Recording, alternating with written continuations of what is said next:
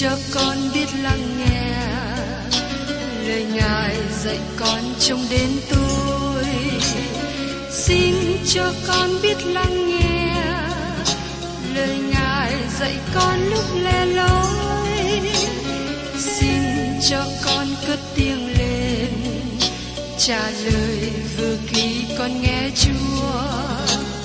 Xin cho con biết ơn thương lạy Ngài, Ngài muốn con làm chi? Lời Ngài là sự sống của con, lời Ngài là ánh sáng nơi con, lời Ngài làm chứa chan hy vọng, là đường để con không rời bước. Lời Ngài đừng chết ngất niềm vui, trọn vẹn ngàn tiếng hát đầy vơi. Lời Ngài đổi mới cho cuộc đời, lời Ngài hạnh phúc cho chân ai. Xin cho con biết lắng nghe lời Ngài dạy con trong cuộc sống.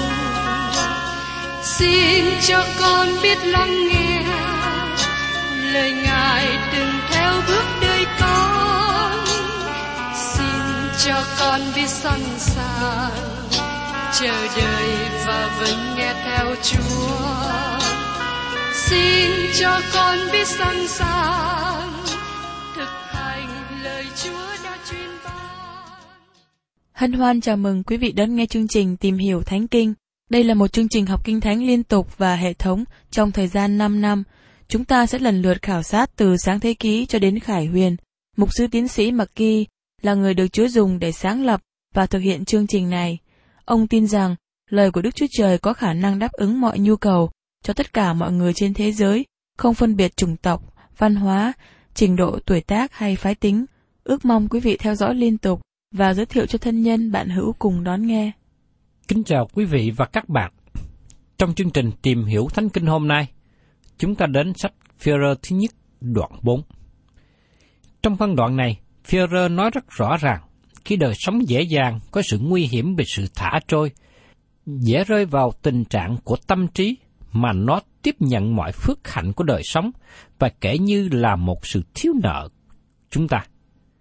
Chúng ta đến một nơi mà chúng ta không có được hưởng hay không có một giá trị nào trong đời sống như chúng ta nên có. Với Cơ Đốc nhân, các bạn đặt giá trị gì trên đời sống? Đức Chúa Trời cho phép con cái của Ngài chịu khổ nhằm để giữ chúng ta khỏi tội lỗi và ban cho chúng ta giá trị đúng của đời sống. Tôi nghe nhiều người trẻ ngày nay nói rằng họ làm điều này, điều kia để tìm ra hướng đi mới trong đời sống của họ. Tôi xin thưa với các bạn rằng, sự chịu khổ sẽ cho một hướng đi mới trong đời sống. David đã khám phá ra điều này, và ông viết trong Thi Thiên sáu mươi sáu câu mười. Vì Đức Chúa Trời ơi, Chúa đã thử thách tôi, rèn luyện chúng tôi y như luyện bạc. Đức Chúa Trời đặt chúng ta trong sự thử nghiệm, để nó kéo chúng ta đến gần Ngài và ban chúng ta một hướng đi mới, dẫn chúng ta đến một đời sống có ý nghĩa tốt. Đó là mục đích của sự chịu khổ.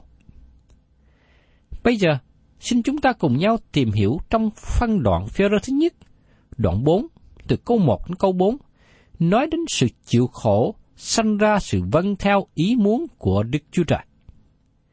Mời quý vị cùng xem trong đoạn bốn, câu một. Vậy, vì Đấng Christ đã chịu khổ trong xác thịt, thì anh em cũng phải lấy sự đó làm giáp trụ, vì người nào đã chịu khổ trong xác thịt thì đã dứt khỏi tội lỗi. Tôi phải thú nhận rằng, gần đây tôi được sự ban cho sự soi sáng mới về câu Kinh Thánh này.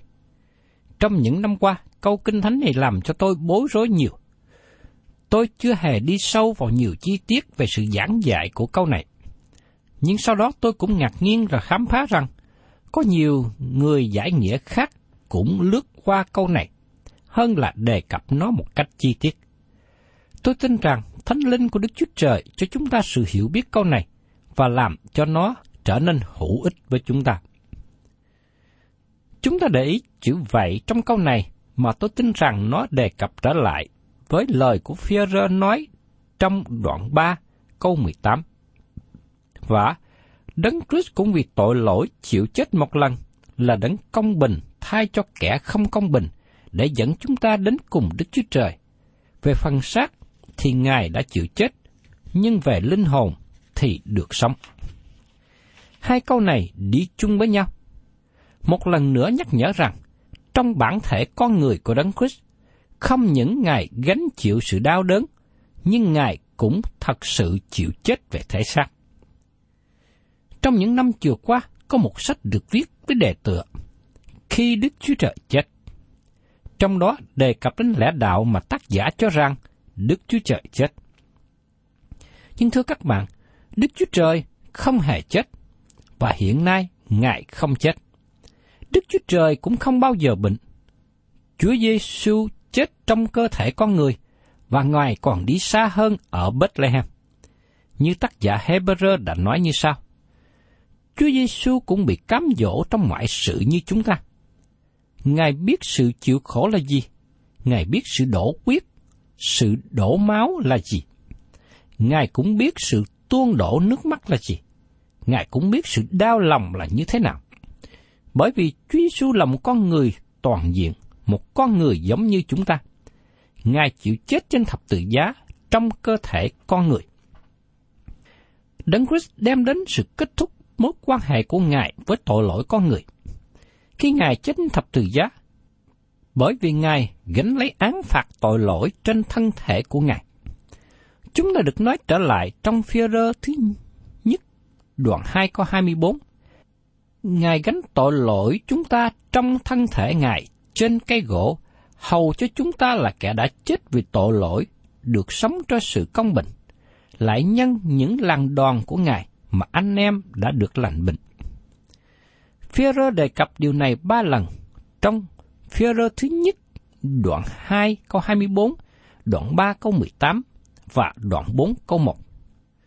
Phi-e-rơ nói rằng trong xác thịt của Chúa Giê-xu, cơ thể của Ngài, Ngài đã trả án phạt tội lỗi cho con người. Điều này dẫn tôi nói rõ thêm rằng Chúa Giê-xu chết cho tội lỗi của con người, chứ không phải chết trong tội lỗi. Bởi vì Chúa Giê-xu là đấng vô tội, Ngài đã gánh chỗ của các bạn, Ngài đã gánh chỗ thay cho tôi, Ngài đã trả án phạt tội lỗi cho chúng ta. Từ điểm này, Đấng Christ không bao giờ trở lại chịu chết cho tội lỗi nữa. Ngài không còn mối quan hệ nào với tội lỗi, bởi vì chính Ngài đã sống lại từ kẻ chết. Ngài có một cơ thể vinh hiển. Ngài được sống lại bởi Đức Thánh Linh. Hay được dịch là, Ngài trở nên sống bởi Đức Thánh Linh. Ngài có sự sống và sự sống ở trong một cơ thể. Ngài sống trong một cơ thể mà cơ thể đó hoàn toàn tận hiến cho sự phụng vụ Đức Chúa Trời. Vì Ngài là Đức Chúa Trời, và Ngài có sự vui mừng trọn vẹn, và sự tự do đến với Đức Chúa Trời, và đến với tất cả mọi tạo vật của Ngài. Giờ đây, Đấng Christ có thể làm cho điều đó trở nên lợi ích cho chúng ta. Phi-e-rơ nói, thì anh em cũng phải lấy sự đó làm giáp trụ. Ông muốn nói rằng, chúng ta nên có cùng một tư tưởng đó. Một số người nói rằng, nó có ý nghĩa rằng một quyết định. Nhưng đó không phải là ý nghĩa đúng. Điều này đề cập đến một tư tưởng, một ý nghĩ mà nó dẫn đến một quyết định. Đó là những gì mà Phaolô nói ở trong Phi-líp đoạn hai câu năm. Hãy có đồng một tâm tình như Đấng Christ đã có. Đấng Christ đã chịu khổ vì chúng ta trong xác thịt. Phi-e-rơ nói rằng, đối với chúng ta là những người đã gánh chịu đau khổ trong thể xác, thì dứt khỏi tội lỗi. Với lời phiên dịch từ từ ngữ, dứt khoát, không có được sự thỏa lòng, không rõ hết nghĩa. Điều này làm cho tôi có sự bối rối, lo lắng. Trong từ ngữ Hy Lạp, dịch chữ dứt khoát là pao. Trong thể thụ động, nó có nghĩa là dừng lại, hay ngưng lại. Từ ngữ này cũng được dùng ở trong Côrinto thứ nhất đoạn mười ba câu tám. Các lời tiên tri sẽ hết, sự ban cho nói tiếng lạ sẽ thôi. Nó có nghĩa rằng, sự ban cho nói tiếng lạ không còn nữa. Nó đã dừng lại, đã kết thúc. Nó là một điều mà tôi nhấn mạnh trong sự giảng dạy. Khi tôi có dịp đến thăm Hy Lạp, tôi đi bộ từ nơi khách sạn tôi ở đến công viên quốc gia. Khi đến ngã tư, tôi thấy tấm bảng hiệu lưu thông với đề tựa là Stop. Bản này viết bằng tiếng Hy Lạp với chữ là Pao. Tôi thích nhìn bản hiệu Stop này, như nó đã nói. Stop có nghĩa là dừng lại và được dùng tháo thể chủ động. Động từ dùng tháo thể chủ động có nghĩa là chủ từ làm một việc nào đó. Thí dụ, tôi dừng xe lại. Còn động từ dùng tháo thể thụ động có nghĩa là chủ từ bị động. Chính chủ từ không làm điều gì. Thí dụ, xe tôi bị cảnh sát dừng lại. Trong Phi-e-rơ thứ nhất đoạn bốn câu một mà chúng ta nghiên cứu, tìm hiểu từ ngữ Phaolô được dùng theo nghĩa thụ động cách. Nói một cách khác, nếu các bạn chịu khổ trong thể xác thì được dứt khỏi tội lỗi. Có nghĩa gì khi Phi-e-rơ nói điều này? Trước nhất, tôi muốn nói rằng Đức Chúa Trời sẽ dùng sự chịu khổ để giữ chúng ta khỏi tội lỗi.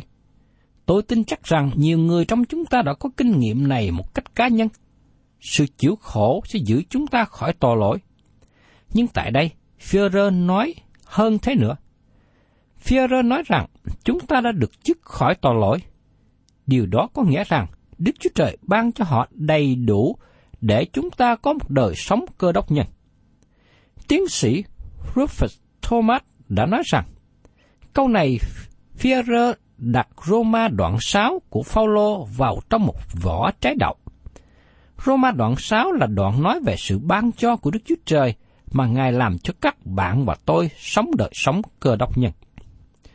Phi-e-rơ nói rất rõ, chúng ta được sanh lại bởi lời của Đức Chúa Trời. Thánh Linh của Đức Chúa Trời dùng lời của Đức Chúa Trời sanh ra con cái của Đức Chúa Trời.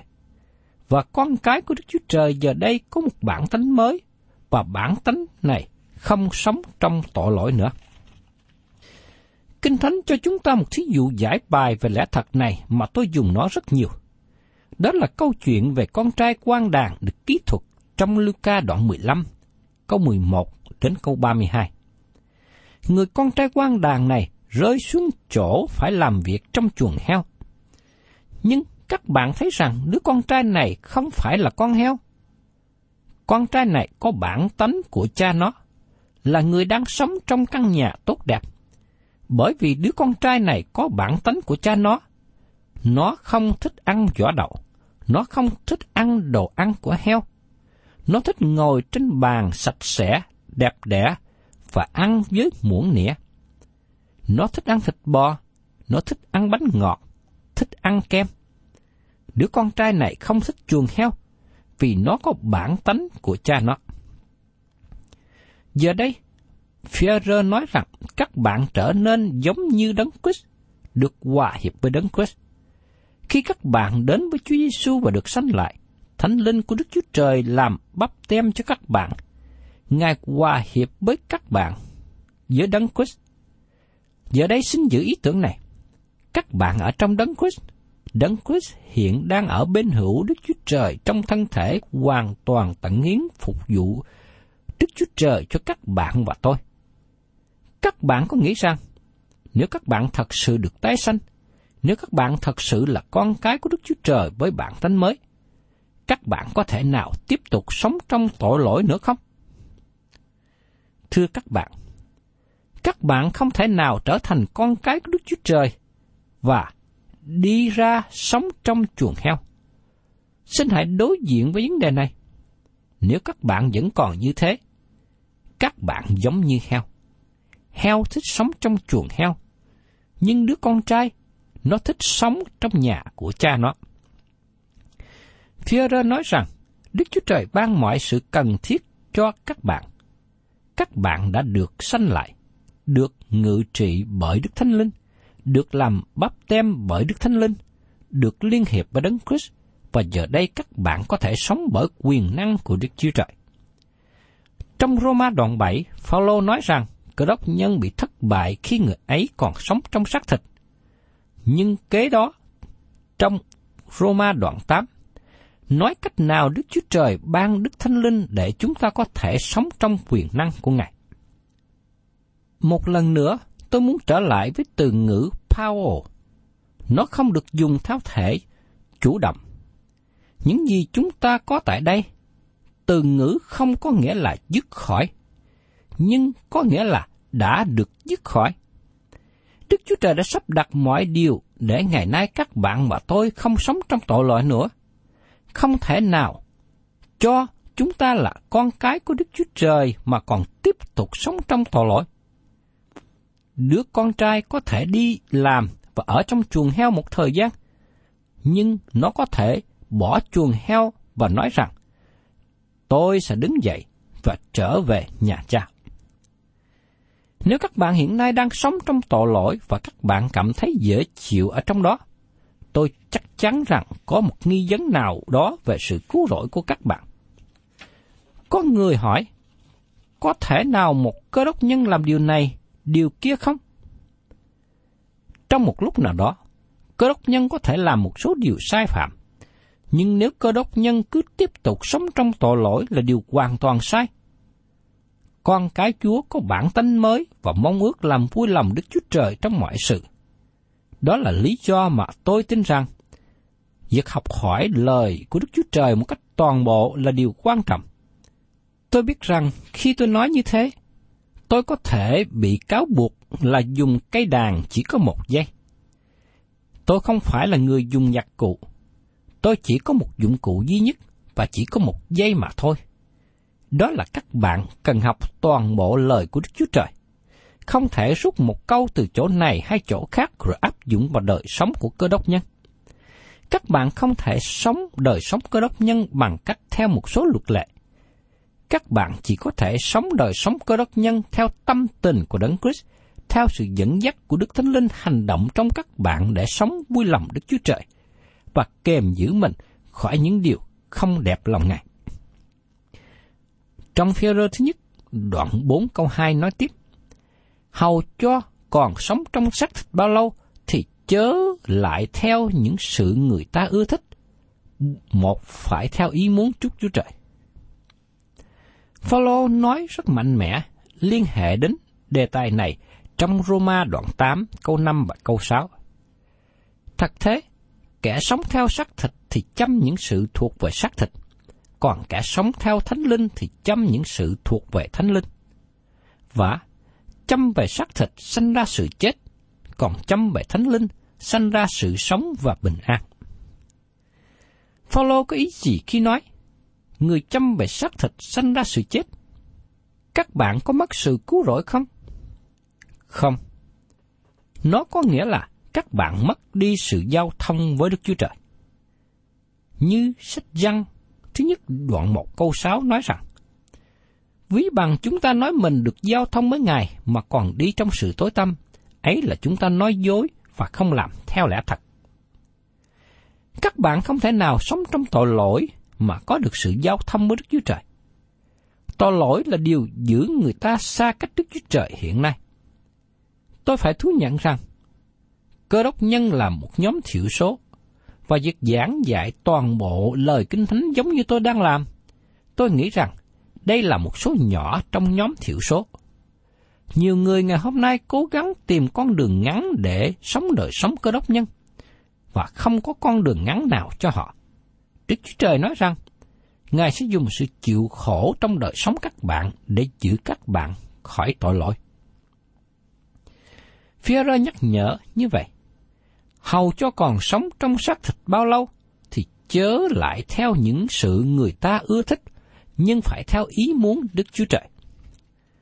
Chúng ta không còn dùng đời sống này để thừa hưởng, vì chúng ta chịu khổ, và Đức Chúa Trời dùng sự chịu khổ đó để giữ chúng ta khỏi tội lỗi. Và Phi-e-rơ tiếp tục nhìn về phía trước và nói rằng đời sống ngắn ngủi.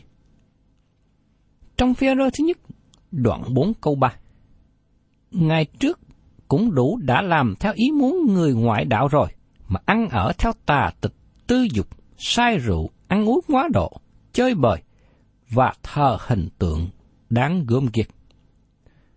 Sau khi trở lại đạo, chúng ta trở nên ngu dại nếu chúng ta để thời gian của mình cho những việc mà chúng ta đã làm trước đây.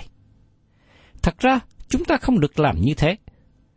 Giờ đây chúng ta đã được liên hiệp với Đấng Christ, chúng ta kết hiệp với Ngài. Chúng ta không thể chạy theo tội lỗi của thế gian. Chúng ta cần phải sống cho Đức Chúa Trời hôm nay. Đó là lẽ thật lớn lao. Đời sống con người rất ngắn, thời giờ trôi qua rất nhanh. Chúng ta cần phải nhận biết rằng chúng ta sẽ đến trước mặt Chúa để chịu sự phán xét trước khi quá trễ. Phi-e-rơ nói, ngày trước anh em ăn ở theo tà tịch tư dục, say rượu, ăn uống, quá độ, chơi bời và thờ hình tượng đáng gớm ghiếc. Tại đây, Phi-e-rơ liệt kê ra từng tội một cách rõ ràng. Có lần tôi có dịp tiếp xúc với một vị mục sư đầy ơn và nổi tiếng. Tôi hỏi ông, có sự kinh nghiệm nào trong công tác giảng dạy của ông? Ông trả lời, khi tôi giảng về tội lỗi, tôi luôn luôn nói đến từng tội cách đặc biệt. Tội tà tịch có nghĩa là đa dâm, có nghĩa là sống trong tội lỗi tình dục. Còn tội lỗi tư dục có nghĩa là bao gồm nhiều điều, tức là bị lôi cuốn vào những việc của xác thịt. Tội say rượu tất nhiên là mê uống rượu, ghiền rượu. Ăn uống quá độ hay có thể nói là tội ham ăn. Tội tha hình tượng gớm ghiếc, đó là tội lỗi mà Đức Chúa Trời chống nghịch vì Ngài là đấng kỵ tà. Đây là những tội lỗi mà nó làm cho các bạn xa cách Đức Chúa Trời, và Phi-e-rơ kể nó ra cách rõ ràng. Tôi rất lo ngại vì ngày nay có nhiều mục sư không giảng về tội lỗi, hoặc khi họ nói, họ chỉ nói một cách lờ mờ. Các bạn thân mến, tại đây Phi-e-rơ nói rõ ra từng tội. Nó được viết cách rõ ràng, nó được viết trong sự sáng của lời Chúa, và không có cách nào bỏ sót. Và tiếp đến chúng ta xem trong Phi-e-rơ thứ nhất đoạn bốn câu bốn. Họ thấy anh em chẳng cùng họ theo sự dâm dật bậy bạ ấy, thì họ lấy làm lạ và gièm chê. Đời sống các bạn hiện nay làm vui lòng Đức Chúa Trời hay làm vui lòng con người? Nếu các bạn làm vui lòng con người, các bạn sẽ không làm vui lòng Đức Chúa Trời. Chúa Giê-xu nói, ví bằng người đời ghét các ngươi, thì hãy biết rằng họ đã ghét ta trước các ngươi. Trong Giăng đoạn mười lăm câu mười tám. Nếu thế gian này không ghét các bạn là một cơ đốc nhân, thì có điều gì sai trong các bạn? Tôi nhớ lại trước đây, khi tôi quyết định đi học ở trường Kinh Thánh để trở thành người hầu việc Chúa, tôi bị một số người quen chế nhạo. Có người cho rằng tôi đi sai đường, tôi đi đến chỗ cùng đường. Bởi vì có nhiều trường khác đi học và sau này làm việc có nhiều tiền, tại sao mà không đi học? Tôi cũng thấy có một số trường hợp khác khi cơ đốc nhân bị bạn bè mời uống rượu, nhưng khi họ từ chối uống rượu, bị bạn bè cười chê, cho rằng sao mà dở quá. Vì thế, tôi và các bạn phải biết mình sống cho Đức Chúa Trời, làm vui lòng Đức Chúa Trời, hay là sống theo người đời, sống theo miệng lưỡi của người khác, sống theo sự gièm pha của người khác. Chúng ta nhớ rằng, chúng ta cần sống vui lòng Đức Chúa Trời. Các bạn thân mến, tôi không tin rằng các bạn có thể tiếp tục sống trong tội lỗi nếu các bạn thật sự là con cái của Đức Chúa Trời. Các bạn có bản tánh của Đấng Christ, các bạn liên hiệp với Ngài. Ngài đã chịu khổ cho các bạn một lần trước đây, Ngài không chịu khổ cho các bạn nữa, nhưng Ngài có thể giúp đỡ cho các bạn. Ngài đã ban Đức Thánh Linh xuống để ngự trị trong những người thuộc về Ngài. Chúng ta đã được làm phép báp têm trong thân thể của những người tin nhận Chúa, tức là vào trong hội thánh. Như Phi-e-rơ đã chỉ ra cho chúng ta, giờ đây chúng ta được đổ đầy với Đức Thánh Linh. Chúng ta có thể sống cho Đức Chúa Trời. Chúng ta không thể làm điều đó bởi năng lực riêng của mình, nhưng chúng ta làm điều đó bởi năng lực của Chúa ban. Cầu xin Chúa giúp đỡ cho đời sống của quý vị và các bạn, để chúng ta sống làm sáng danh Đức Chúa Trời. Thân chào tạm biệt quý vị, và xin hẹn tái ngộ cùng quý vị trong chương trình Tìm Hiểu Thánh Kinh kỳ sau. Cảm ơn quý vị đã đón nghe chương trình Tìm Hiểu Thánh Kinh. Nếu quý vị muốn có loạt bài này, xin liên lạc với chúng tôi theo địa chỉ sẽ được đọc vào cuối chương trình. Kính chào quý thính giả.